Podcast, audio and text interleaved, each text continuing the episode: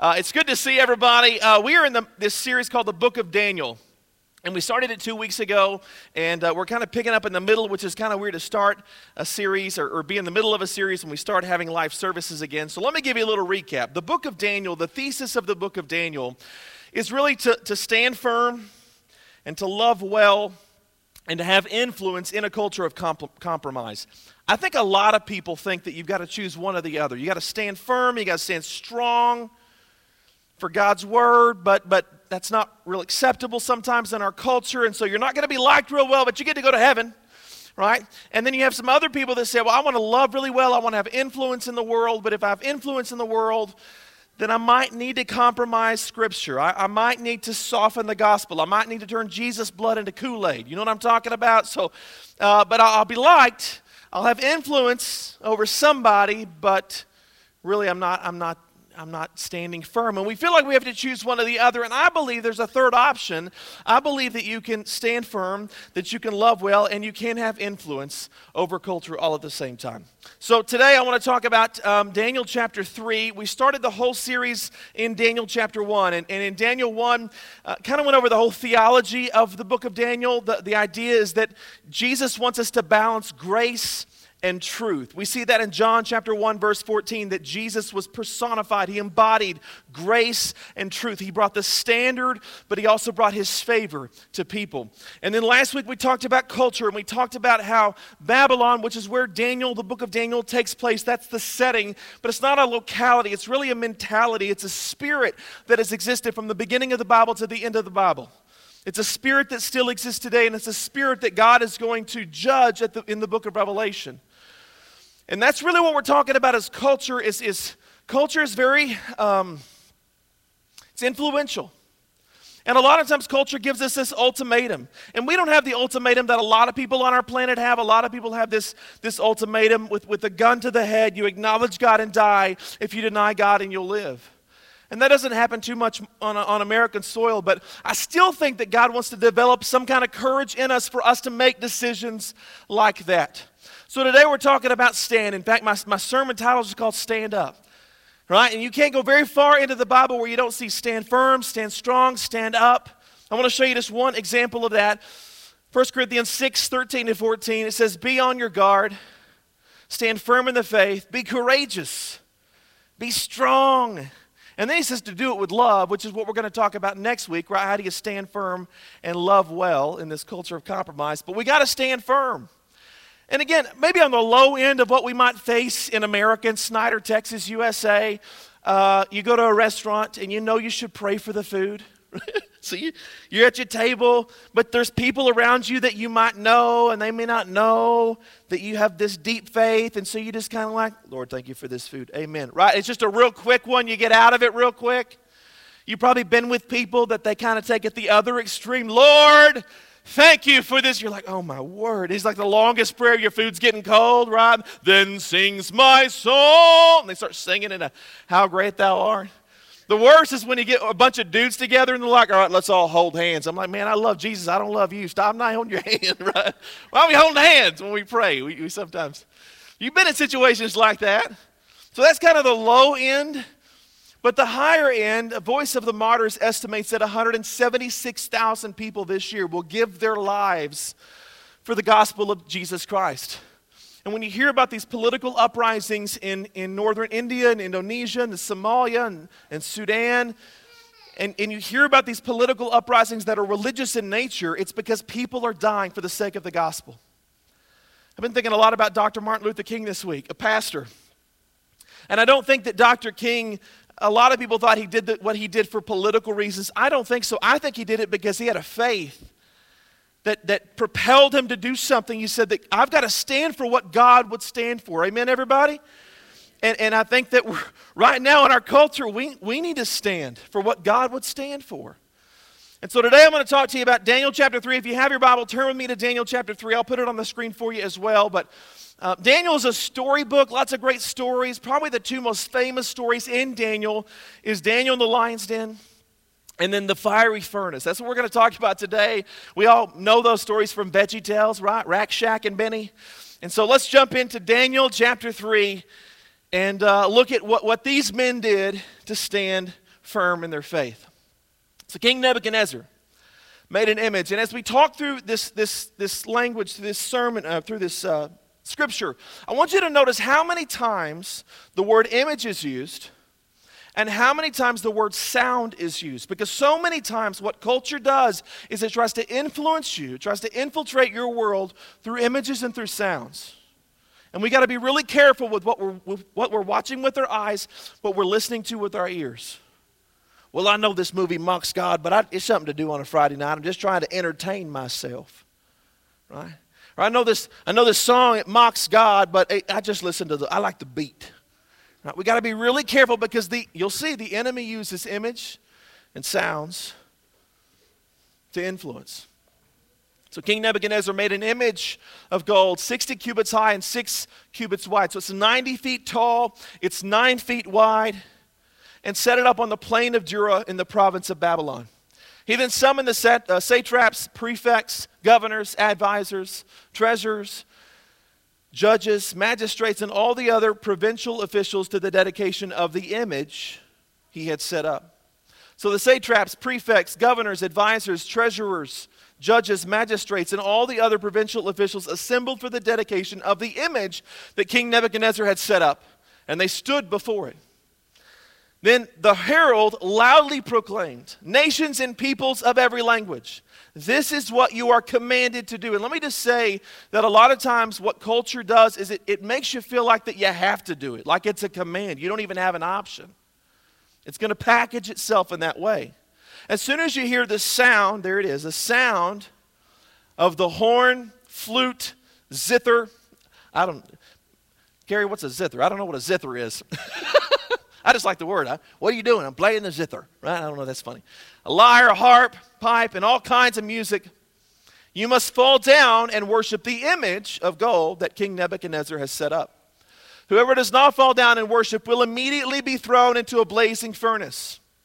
And therefore, as soon as they heard the sound of the horn, flute, zither, lyre, harp, and all kinds of music, all the nations and peoples of every language fell down and worshiped the image of gold that King Nebuchadnezzar had set up.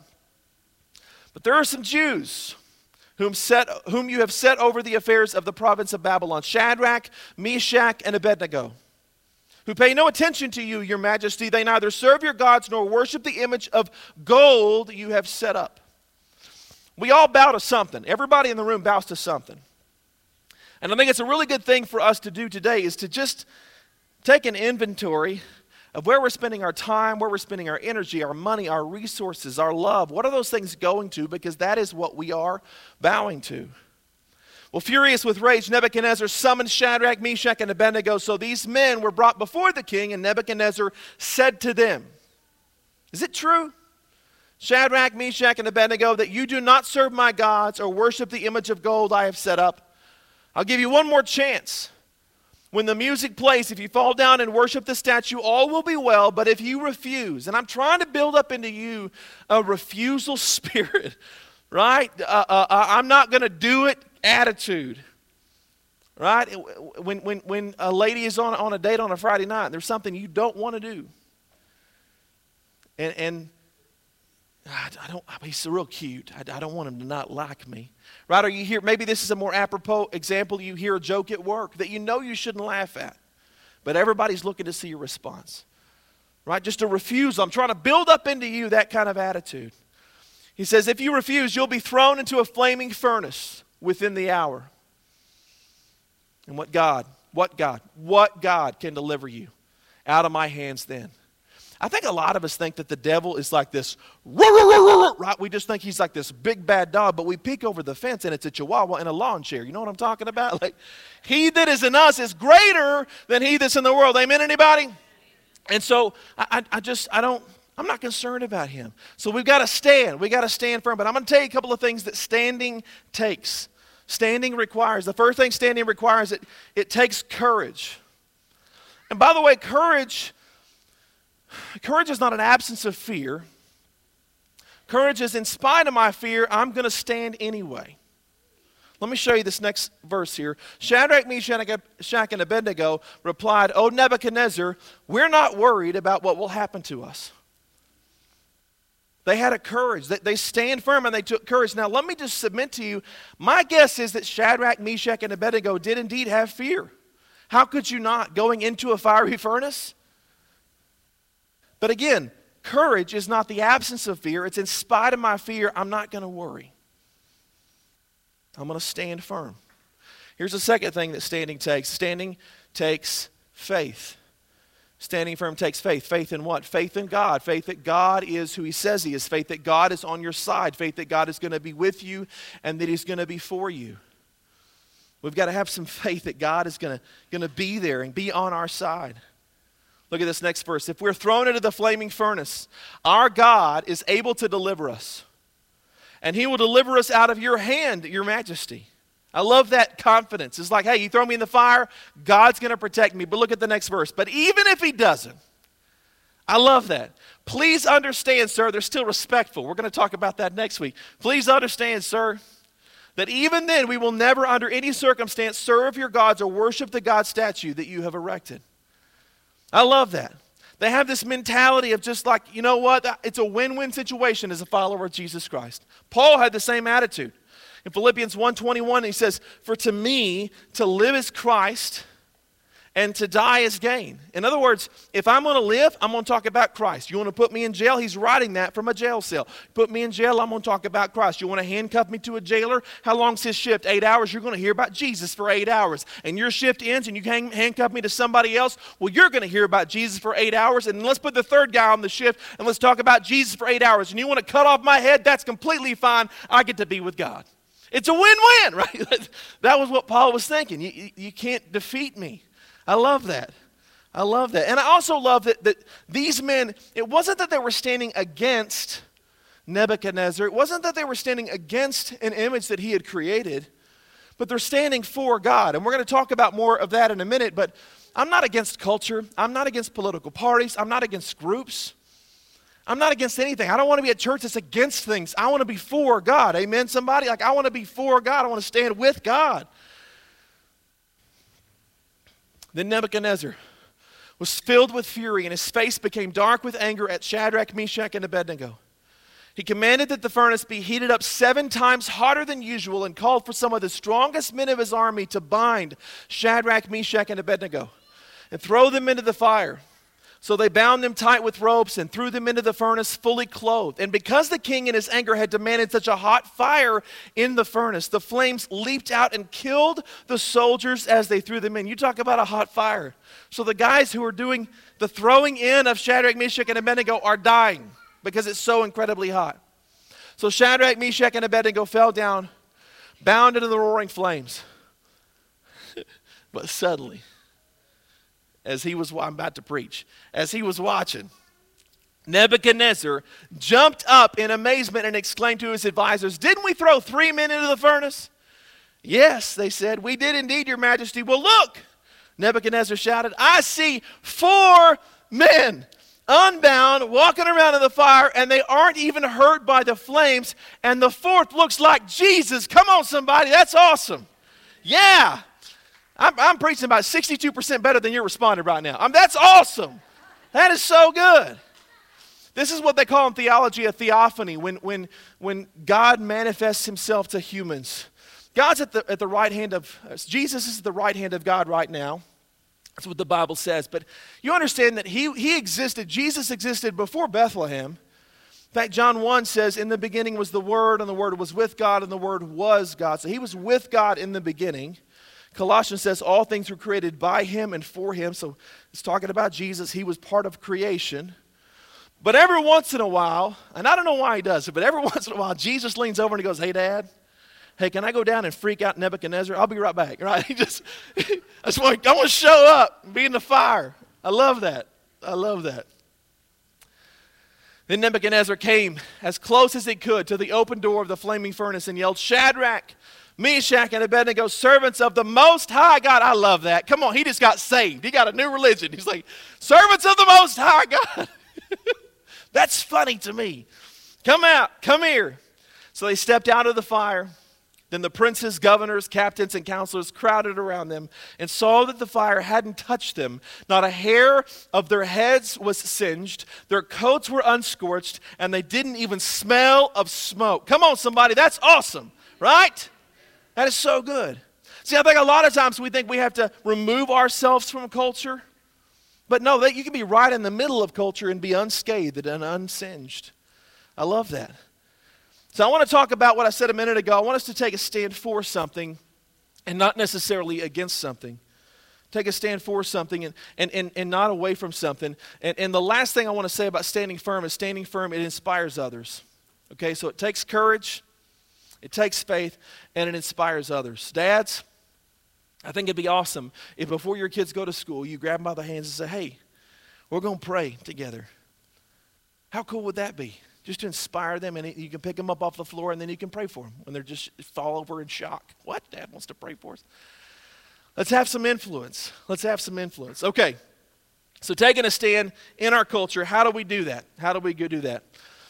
Nebuchadnezzar says, let's finish this, this text here. Praise be to the God of Shadrach, Meshach, and Abednego, who has sent his angel and rescued his servants. By the way, this next verse is really, really funny. I hope you find humor in the Bible because I do. They trusted in him and defied the king's command and were willing to give up their lives rather than serve or worship any God except their own God. Therefore, I decree, Nebuchadnezzar says, that the people of any nation or language who say anything against the God of Shadrach, Meshach, and Abednego be cut into pieces. That's funny to me. So he's saved, he's just not sanctified, right? he needs to go to next steps and come to a small group, getting freedom. He needs to do something. he loves God, but he's still a little messed up. All right. Their houses be turned into piles of rubble, for no other God can save in this way. Then the king promoted Shadrach, Meshach, and Abednego in the prince uh, ba- province of Babylon. Um, so let's talk about standing for and, and not against something. How do, you, how do you do that? How do you stand for something? And I want to give you three things in closing that I want you to stand for. Okay, the first thing I want you to do is I want you to stand in prayer. And I really believe that religion, unfortunately, has hijacked prayer. We made it this uh, um, quiet thing. We even call it a quiet time. Right? So, well, Psalm 46:10 says, Be still and know that I'm God. It says, Be still. It never says anything about being quiet.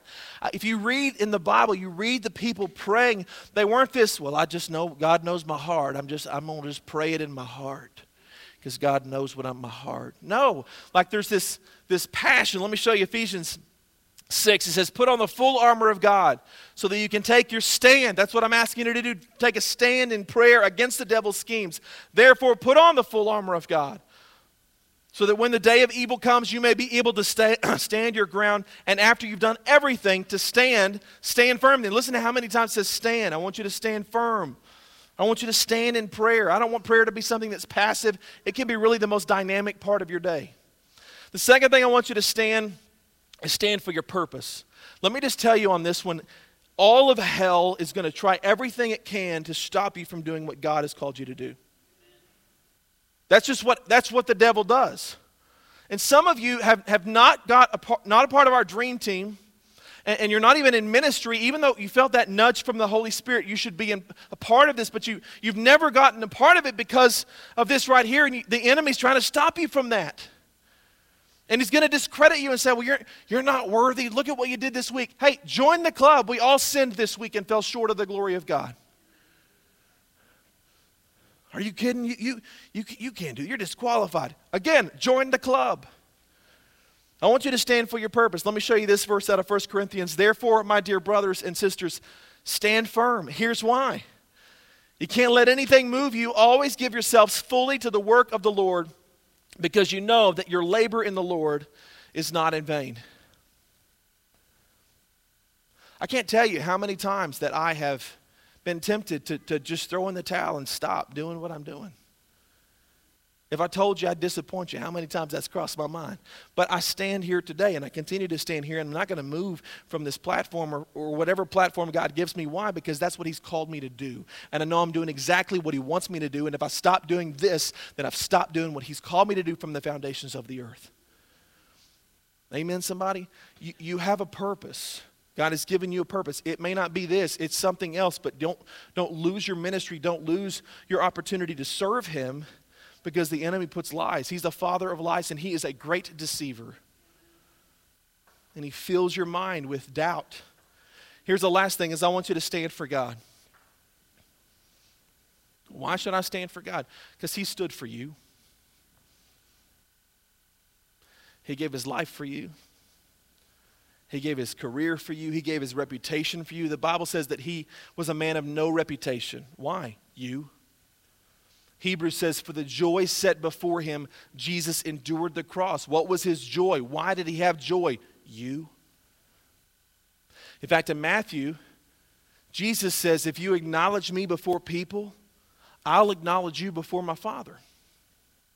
But he goes on to say, But if you deny me before people, then I'll deny you before my Father. Well, I guess he wasn't that serious about his relationship with me. Here's how the message puts that verse Stand up for me against world opinion, and I'll stand up for you before my Father in heaven. I'm going to invite Carrie to come up. I, am going to close, and I want to close with the coolest thought today. I want to leave you with this. This is a, this is a fun thought. Um, when I start looking at where Jesus is, is he standing? Is he sitting?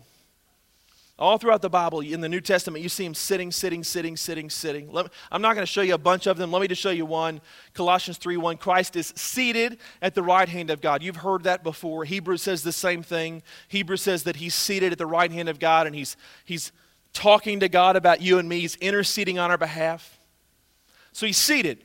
So I started looking in the New Testament and I tried to find where in the Bible is he standing. In the New Testament is Jesus standing. And I could only find one instance where he's actually physically standing. You know where it was? It was when, when Stephen, Stephen was the first martyr in, in the world. So he was the first person who died who says, I'm going to die as a Christian because of my beliefs. I'm going to believe this. And, they're, and he was preaching and they said, Be quiet. He wouldn't be quiet. And they said, We're going to kill you. And so they tied him to a pole and they stoned him. They put stone upon stone upon him. So he's covered in stones until he eventually just died. And listen to this. This is such a beautiful text, Acts 7. But Stephen, full of the Holy Spirit, looked up to heaven and saw the glory of God and Jesus standing, not seated, at the right hand of God. Look! I see heaven open and the Son of Man standing at the right hand of God. When does Jesus stand? When you stand. I say it this way When I stand, Jesus stands with me. Let's stand up for God, right? Let's really, I mean, like stand firm in our faith and who we are and not let culture compromise who we are. We stand firm and say, listen, I'm, I'm proud to say I'm a Christian. I'm a follower of Jesus Christ. I'm not ashamed of the gospel. It saves me. It's made me who I am today. I stand firm in that. And when you stand firm, Jesus stands with you. In closing, some of you might need to stand in your faith for the very first time. You say, you know what? I, have never acknowledged Jesus as Lord. And so, how is He going to acknowledge me to the Father? Because I've never done that. And I would love for you to stand, not physically here today, but stand privately in your heart. I want you to say, I'm going to make that commitment today that I'm giving my life to Jesus. So, I'm going to walk you through a prayer. The Bible says in Romans 10 that if you confess with your mouth that Jesus is Lord and you believe in your heart God raised Jesus from the dead, you will be saved. And I want to give you a chance to stand. And for the rest of you, maybe, maybe you, you've given your life to Jesus before, but maybe you, you've, been, you've been guilty of compromising with the culture. So maybe you pray this prayer today as well. You say, you know what, I'm going to stand again. I'm not going to deny my Father. I'm not going to deny Jesus. I'm going to stand him in him firm today. I know it takes courage. I know it takes faith. And, and you know what? It's going to inspire somebody too. So I'm going to pray with you. And if you'd like to pray this prayer again, there's a time in the future we're going to make this public, but I think it needs to be private first. So I'd love to pray with you. So if you'd all bow your heads and close your eyes with me, even if you're watching on Facebook or local cable channel too, I'd love for you to pray this prayer with me if this is what God's calling you to do. If you feel this today, the Holy Spirit's nudging your heart, just say, Lord Jesus, I recognize that I am a sinner, that I fall short of the standard that you've set. And I believe the penalty for that sin is death. But you didn't give me what my sins deserve. You gave your son Jesus what my sins deserve instead. He died on the cross, he was buried, but he rose again. And I put my faith in him so that one day I might rise again to live forever with him and with you. Come into my life and lead my life. Be my Lord and my Savior and help me to stand firm in my faith, to stand in prayer, to stand for my purpose, and to stand for you in a culture that's telling me otherwise. In Jesus' name, amen. Amen. Uh, if you prayed that prayer today, here's what I love is I'd love for you to, uh, to text me. I text that word saved to this number, 325 221 3001. Just text that one word saved. What that does, it sends a text to me. I've got some next steps I'd love to give to you, some resources I'd love to mail to you in the physical mail. I'm not going to bother you, I promise. I'm going to send you one simple thing just saying, hey, here's, some, here's a gift to help you started in this new journey with Jesus. Uh, come on, church family, can we just give a round of applause for all those who made a decision today? I know there's some, some that are watching online today. I'm honored, excited. Come on.